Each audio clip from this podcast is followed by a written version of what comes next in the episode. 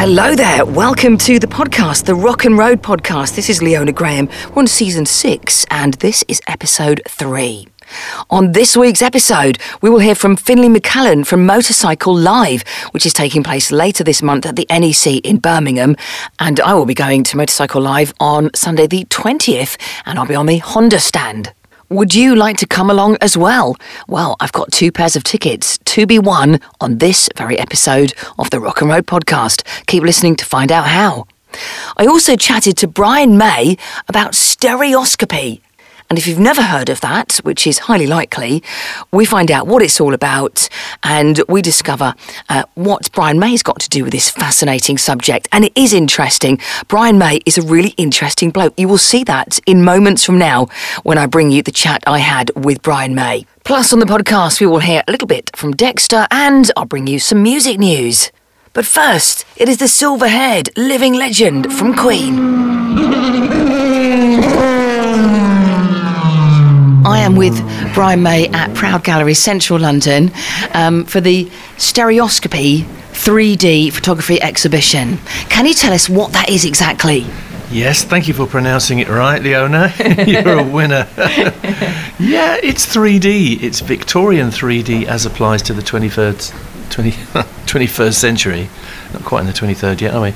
Yeah, and um, it's to celebrate a book. It's to promote our new book, which is called Stereoscopy is Good for You. And um, the basic premise is that it is actually very therapeutic and it's a way to escape because it's so so incredibly graphic and immersive that when you're engaged in stereoscopy, you're kind of not in this world, you're in a different place. So these pictures around which the exhibition is based are all from basically amateur stereo photographers all around the world. And we invited them. Uh, it's a long story, basically from my Instagram community, which has gradually grown up. We invited them to send in pictures which epitomised their kind of um, vision, their picture of what life was like in lockdown and what gave them hope, what gave them inspiration. Just before we come on to that, though, just because some of my listeners might not know, can you explain what it is, the stereoscopy? Yes, I should explain. It's 3D, really, and it's the difference between taking a picture which is flat and putting it on the wall, which is a representation of something you want to remember and using your full faculties, which is using both eyes, um, to give you the full depth experience, so you feel like you're there. It's it's a much more evocative kind of record of, of something that you want to preserve. Completely, actually, there's there's no comparison really once you get into it, and I, have always felt that it's kind of neglected um, in the, in this century. Um, it's not that hard to do, so why would we neglect it? So I'm being kind of evangelical here. I run this thing called the London Stereoscopic Company now. Um, and we've published a number of books. This is the latest book, and I think it's the most kind of populist book we've ever done. Some of it's been quite um, uh, well historical and analytical and scientific and whatever, uh, but this is very much the people doing it, and the quality is just stunning. Um, yeah, so going back to Victorian times, because they didn't have the technology we have now, they don't have apps and phones. So how did they create these 3D images? It's actually incredibly simple when you know how, like all the best inventions. It's quite astonishing to me that thousands of years of representational art took place. The human condition, you know, people are painting the walls of their caves, putting, making a record like we do of things that happen in our everyday life that we want to preserve. But it's always been flat, on a flat surface. And of course, it's a very kind of imperfect representation of what we're trying to preserve. Um, and that goes right up through the Renaissance, where you would think people would have twigged it, especially Leonardo da Vinci and a lot of his friends, um, they they mastered the art of painting with perspective. You can see lines converging, etc. They got shadows. They got beautiful um, kind of modelling on and making faces look solid. But they didn't twig that actually you need two eyes to get a proper uh, experience rather than one. We have two eyes for a very good reason because they give us two slightly different views of the universe. Like I'm looking at you now, so this right eye can see more of your left cheek, and this left eye can see more of your right cheek. You know, so in every way, whenever we look around, um, that's what we're doing. We, are using our eyes to give us stereoscopic vision. And what's happening is our brains are combining these two slightly different images in our inside our heads and creating a kind of model, a, a, an in-depth model. This moment, while I'm speaking to you, I can see you in front of me as a model, and I can see behind you all the stuff that's around us. Um, we take it for granted.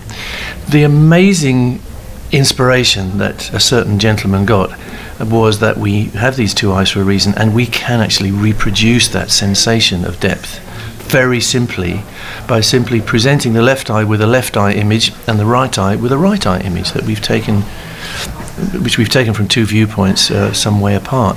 So the gentleman I'm talking about is Charles Wheatstone up here.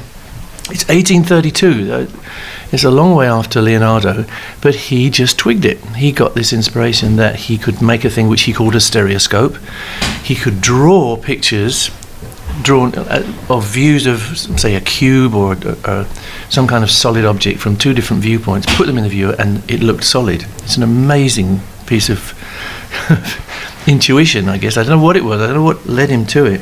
And he did this before photography. Photography was invented a few years later, and of course that gave him what he needed. He asked people like Louis Daguerre or, or their assistants and Fox Talbot in England to make the images that he needed for his stereoscope. And stereoscopy was born. Took a while, but it took over Victorian life completely. It was like the internet is for us, or TV, or films stereoscopy was massive.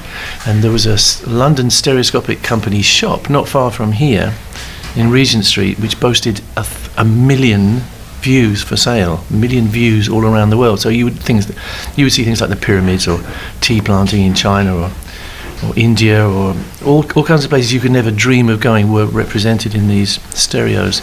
Also, the Victorians were very much like us. They loved celebrity, so there would be stereo pictures of, of popular people from the time, like Dickens and actors and actresses, politicians, and beautiful landscape. And people learned how to, la- to photograph landscapes in 3D. So it's a whole world. Every subject you could name, children, pets, uh, the sky, whatever, is all represented in, in stereoscopy, and it's all around us here. This part of the exhibition is the um, the Victorian Emporium, as we call it. This is all 1850s stuff. And in each case, you see on the wall what it's like in flatness, in, in mono, if you like. And then below it, we have the viewers, my little owl viewers, where you can see the same image in stereo. And the difference makes people go, wow. Like, we, so many people have been here already today and go, oh my God, I didn't realize you could do this. How incredible is that? So that's what I kind of go for. so there it was, huge in the Victorian times. Then it did it disappear for a while? Yes, it's a strangely cyclical or cyclical phenomenon. Yes, it was massive in the 1850s. By about 1862, it's reached a peak and it's starting to disappear in favour of something else. In, actually, in favour of CDVs, carte de visite, which are kind of boring, really, but that's what happened. Um, and stereoscopy wasn't really big again until around 1900. So that's about 40 years later. Uh, when again it's represented up here, you see some 1900 views in this central shelf. Um, and it became very popular again. It was used in schools as education, again to show people, to show the kids places that they, they never could have seen in their lives. All sorts of explanations, tours of Niagara Falls, tours of India, tours of Africa, incredible subjects, and you can still get them. Um, and then it died out again, pretty much, and it didn't become big until the 1950s. This is when I. Is that when Weetabix were yeah. something to do with it? yeah, I came I came to it through Weetabix. I think also through ViewMaster. I think most of us have seen a ViewMaster viewer at some point. Is that those sort of 1970s ones? Mm-hmm. Yeah, the, the, plastic view where you, you, click the handle at the side. Yes, yeah. Yeah, and you have views on a on a disc so yeah, they kind of kept the, the flame of 3D alive. And something very important happened in the 1950s, which was that everyone could take their own 3D pictures very easily. There was a thing which, which I show here uh, called a stereo realist, and it's an instant stereo camera. You just go click and you have your stereo picture. Ah, okay. But just coming back to your discovery from Weetabix, so just to explain, there was what a free stereoscopic device in there? well, there was a free card in a little envelope. Very exciting. It came out of your Weetabix packet. And um, on the back it said, send away one and sixpence and a packet top, and we will send you a viewer. Uh, a stereoscope, which I did, and I put my view in the in the stereoscope. My view, I'll never forget my first view because it was a hippopotamus, And the little card, if you can imagine it, is smaller than a stereo card. It's about this big. You can see, can't you? it's just a few inches across, but it has two pictures of hippopotamus, flat, and uh, not particularly well reproduced. You know, a little bit sort of not lenticular in those days, but a bit dotty. You know, so it didn't look that interesting. But I put it in the viewer, and just gasped because suddenly, instead of looking at pictures, I was looking through a window at a hippo that had its mouth open, and I felt like I could, I could actually fall in. It was an incredible experience in in a situation which wasn't very high tech. It, in, in, the picture wasn't even that well done, you know. But I was hooked. I just thought this is incredible. I can do this. Why doesn't everybody do this all the time? And that became a passion all my life. I, I've always thought it should be more understood, should be more used, and I've taken it a long way. I now have the, a recreation of the London Stereoscopic Company, which I started about 10 years ago. And we've been publishing books and cards and making viewers. I designed my own stereo viewer because you can't get the Victorian ones anymore, obviously. That's what you see here. I call them my owls. And they make stereo viewing very easy. And so you're in a way kind of solely responsible for bringing this back. I'm not solely responsible. I had a lot of help. it's a whole. I started putting these things on Instagram during lockdown, as something I could share, and I kind of trained people in how to take pictures and how to view them, and it grew as a community. Um, some people just doing it for the first time. A few really good, already experienced stereoscopists joined us, and, and we became a kind of, I guess, a sharing community, giving each other critiques and advice and stuff. Sometimes it goes terribly wrong. Sometimes people hate getting advice, you know, including me probably. But on the whole, it's a, it's a community which has grown and it's completely worldwide. I have entries from Poland and um, from Russia, um, and that was a bit of a it was a bit of a soul searching as to whether we should include them in the book, you know. But um, so coming on to this book then, so basically it started with the lockdown and you sort of appealed to everyone and said, look, send me your photographs wherever you may be. You might be stuck indoors, you might have a garden, you might be able to take a couple of pictures. And it's grown from there and now resulting in this book. Yeah, you've told the story much better than, than I could. Yes, that's exactly it. Yeah, and the book was going to be a little pocket book of just a few pictures and a view, but it grew into something much more serious, I think. You know, and it's now a beautiful coffee table book, um, which is very easy to, to look through. You get big pictures as well as little ones. All the little ones, you use your viewer and you go through the window. You can see things in stereo, in 3D. Um, and it's the first time it's been done, I think, because you are looking at people all around the world um, in their lockdown situation, which is very varied, and how they dealt with it. And every picture has a caption. I asked everyone who contributed to put a little, uh, just a few words to describe what they were thinking when they took the picture. Now that makes a huge difference because you're suddenly really in their world. You're hearing their thoughts, and you're looking through their eyes at the scene around them in 3D. And it's incredibly evocative. You see people's pets, you see them getting into the garden, as you say, photographing flowers and insects and stray animals, um, their loved ones, uh, the sky. Um, some people are lucky enough to have good scenery around them. They're able to go for walks, so you see them walking sometimes with their pets and stuff. It's very moving, I find some of it, because you see people's um, people evolving their new ways of dealing with the situation. And as a result of that, some of those people are going to come to this exhibition. They are. I invited all the contributors, there's more than 100 of them, to come not tonight but tomorrow because we have a day specifically for those people who've contributed. Most of them have never done anything like this in their lives before, so I'm hoping it's going to be a really nice experience for them. And I think it's already nice because they feel that they have an outlet. People are actually seeing their work for the first time and the quality, which you'll see in the central part of this exhibition, is just amazing. And, and, and some of these photographs, are they just taken on people's phones or actual cameras, or how is it done? Yeah, it's actually much easier than you think to take a stereo picture. You can do it with your iPhone, smartphone, or whatever, and there's a little app you can get. In fact, there's a couple. I use something called uh, i3D Steroid. Um, it's, it's, all on our website if you want to check, but it's mm-hmm. i3D 3 letter D, steroid. Um, and it, it guides you through. It's very quick. I can take a stereo picture of you right now, and all you do is take a picture, click, move the camera two and a half inches to the right, which is the distance apart of our eyes, take another picture, and the app does everything else for you. That is incredible. I can, yeah, it's so easy. I mean, the principle is blindingly simple, and yet the effect is so incredibly uh, you know, astounding.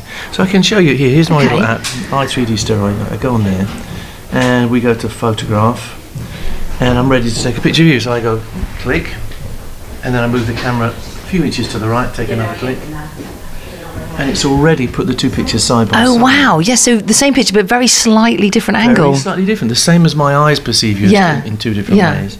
So then you save your picture, like you do to your camera roll, you know, save stereo image, original resolution.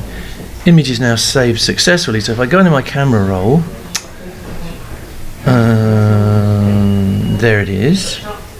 And I can turn the thing on its side, turn the camera on its side, and there you are, all ready to go in the stereoscope, uh, which is right here. Oh wow! So you just pop the phone in one of your little devices. Yeah, I have a version of this device which has a, a, a magnetic back, which is even better for this. But this will this will sit I'm in just there. to look at now. myself in 3D. I look like I'm sitting forward on the chair. The chair looks completely 3D, and then the, the gallery in the background. That is incredible. That's what I wanted to hear. I like to hear the gasp. Like Yeah. you look great. It's just unbelievable, and it was so easy. It's brilliant. I mean, that's using modern te- modern technology, but the point is, is that you can use Victorian technology because it's such a simple concept. Yeah, that's right. Like all the greatest inventions, is dead simple, and it's easy to do, but the results are astounding. So we've talked about how it's uh, occurred, the Victorian times right through to now, and uh, we're sitting in the exhibition now. Um, so this is open for five months. Yeah, amazing. These people have been so brilliant to us, the Proud Galleries. Um, they've given us this place for five months. It's all redecorated specially for us. And we have loads of stuff on the walls, as you can see. We also have loads of viewers all around the place that people can pick them up. We have some electronic ones as well, so auto changing views. Lots of ways to see stereo. Uh, some of it's modern from these all these people around the world that made the new book. Stereoscopy is good for you as it is called. And this bit we're sitting in is historical. This is 1850s, the birth of 3D. And downstairs, which you probably haven't seen yet, is the Queen in 3D section. So that's sort of my history and the history of Queen as I captured it on tour and off tour and in the studio and whatever with various stereo devices. so we're here, and people can come in anytime uh, during in the next five months and experience 3D. It's going to be growing as well. This is already work in progress, and we'll be changing things around and having little particular exhibitions of certain subjects. I think we'll have some guests here to demonstrate, have workshops, can do so much wonderful stuff. And I, I'm feeling that stereoscopy at last has a foothold in London, at least, which is the first time since the 1850s. Well, thank you so much, Brian, for bringing it to the forefront, for sharing all this stuff with us on this recording, and also for being here tonight to show us in person. Thank you so much. Brilliant. You're coming tonight, right? I'm staying around, yes. Brilliant. That's great. Yeah, and thank you for being here with me and helping me transmit this message. Stereoscopy is good for you, darling. Perfect. Thank you so much. Thank you, Leona. Well, the book is out now. It's called Stereoscopy is Good for You. And you can buy this at londonstereo.com. That's londonstereo.com. If you want to go and see the exhibition, it's open now right through until March 2023. £7 to get in. You can book through proudgalleries.com. That is proudgalleries.com. If you're near London, definitely worth taking a peek. Uh, please welcome Finley McCallan from Motorcycle Live. Hi, Finley. How you doing? I'm good, Leona. How are you? Very well, thank you. So the event is fast approaching. Can you give us some reasons to attend Motorcycle Live this year? There's loads of reasons to attend Motorcycle Live this year. It, it, the best one being probably there's over over 50 manufacturers to come and see. So that's 50 different brands showing multiple new products uh, for the UK market. Be that custom, um, cruiser, race bikes, scooters. There's something for everybody in terms of the motorcycles that are there, and that's that's just the tip of the iceberg. There's loads of opportunities to ride. You can ride from 18 months old, believe it or not. Wow. Uh, you can you can take your first ride on the features that we've got there. There's uh, test rides for those people that have got their full license, and we build an indoor um, off-road track for the, the sort of growth market, which is the adventure bikes. So people with a license can try the adventure bikes provided by Honda, Yamaha, Triumph, Royal Enfield, Ducati, and Harley Davidson. But also in that area, we've got an area for kids to ride off-road as well. So there really is something for everybody to do, and if you want to get down to the, the 18 month old level, there's something for them as well because we've got a kiddie moto feature, which is the balance bikes, and there's also um, a colouring in competition that they can do with uh, Ricky Zoom. So we really do try and deliver something for, for the whole family at Motorcycle Live. That's really good. And if you wanted to do one of those activities, can you just turn up or do you need to book them? No, you just turn up. So pretty much Motorcycle Live is, is an all-inclusive ticket. Buy your ticket in advance. Everything is open to you on a first come first serve basis. So you just turn up that day and say, "Look, I want to book my kid in for this," and they just say, "Yeah, you come back at two o'clock." That, simple as that, is it? Yeah, absolutely. We tend to book the mornings first and then leave the afternoons till later on in the day when we book them then. So people coming later on in the afternoon do get that opportunity to have a ride. Okay, that's really good. Now, what is BSB Day? BSB Day. Well, we work closely with uh, Bennett and the British Superbike Championship, and we've decided that on the uh, the first weekend, BSB Day is going to be all about what happened throughout the year. So all the champions, all the winners, all the riders, everybody that participated, and everything focused about what went on in the season, and potentially some scoops about what's going to go on next season, and hopefully some some rider announcements. So everything focused around the BSB Championship that happened this year, and then, as I say, maybe some secrets for, for 2023 and that's taking place on the 20th, Sunday, the 20th of November. But the whole thing is over quite a long period of time. It's from the 19th to the 27th of November. That's right. Yeah, we, we have two weekends. It's interesting. Um, we it's two bites of the cherry, really, isn't it? Um, some people actually come on two days as well. So yeah, we run right across two weekends and right the way through that week as well. That's fantastic. So if you do have a day off in the week, I suppose that would be less busy. Yeah, I, if, if people are looking for a pointer, the, the, the, quietest day to come is the Tuesday, and, and that's a great opportunity because it's, it's the quietest attended day. Everything you can get onto everything, you can speak to everybody, you can do everything without any of the queues and the, and the, the hustle and bustle of, say, a weekend. Well, that's a good top tip. So the Tuesday, mm. um, and uh, now I was there last year, and it was the first. Was it the first one since COVID? Because I've just lost all track of time since COVID. But um, yeah. are we going to be uh, full capacity this time? Do you think? Yeah, we are. Uh, it's full ball this year, and it is the first um, unaffected show since 2019. Right. So we were particularly affected last year, um, and a lot of people didn't come, understandably so. Um, but there are no COVID restrictions this year, so we're expecting a, a, bumper crowd, and you know we're we're hoping to welcome back some people that haven't actually been to the show since 2019. Yeah. So yeah, it should be a good one. What if you're not into biking, um, but you know you just think, oh, I quite fancy doing something different for the day? What would appeal to you, like um, if you're not a biker yet? If you're not a biker yet, we, well, we do have something specifically for that. So to have crossed the threshold and come through the door, there's going to be that. There's got to be a tickle of an interest, and to sort of scratch that itch, we've got something called MCI Try Ride, which is sponsored by MCN. And basically, what we do is we take someone that's interested but not really sure what to do. And we tell them where to go where, what clothing to wear what bikes are available and everything else. And then in the privacy of an area that's kind of blocked off from everybody else we don't put any pressure on them we give them an opportunity to have their first go on a motorcycle. So no pressure from everybody watching. If, if you're coming with your mum and your dad or it's your partner your husband your wife or they can watch you do it but it gives you that first chance to have a go and see what it's really all about. That is perfect. What's that bit called again MCIA Try Ride, sponsored by MCN. So, if you were going there, how would you find that big? Because I remember it just being really big. Yeah, so the, well, we've got two areas, and the really big one I think you're talking about is the electric one. I'll come on to that in a minute. So, if you want to go to MCIA Try Ride, go into the entrance to Hall 2, turn left, and you'll see it over there. Okay. And also go to the website and you'll, you'll see the floor plan. Oh, yes, of course, there's a floor plan online. And you mentioned electrics. What were you going to say? Yeah, so it's whether you like it or not, it, it's coming. It's not coming. It's here. Um, so we launched the electric test ride zone in uh, 2021, and in 2022 we've got a new and improved. So more people supporting it. Um, it's supported by Spada. So again, this is completely free, and the idea is is that it gives you an opportunity to to I don't know dispel any of those thoughts that you've had that it's not a great product or you don't know what it's going to feel like. And we give you that that opportunity to to ride the bike. See you know see how quickly the power transfers from the throttle to the wheel without any of the engine without any of the fuel weight and everything else. So supported by all the manufacturers and as I said again completely free indoors in the warm all you do come up book your ride and we'll let you have a go Sounds brilliant, actually. Um, so it's the 19th to the 27th of November. Mm-hmm. I'm giving away some tickets on this podcast, which I will mention after. But Finley, is there anything else you want to add in conclusion? I just think that you know, if you're into motorcycles, or, or as I said before, you, you've got that little bit of interest and everything else, come to Motorcycle Live because there is really something there for all the family. Um, there's all sorts of bikes there. There's things to see. There's things to do. There's competitions, prizes, interviews. It's a good day out, and you'll really enjoy it. That's fantastic. All right, well, thank you for joining me, Finley. Good to speak to you again, Leona. Thank you.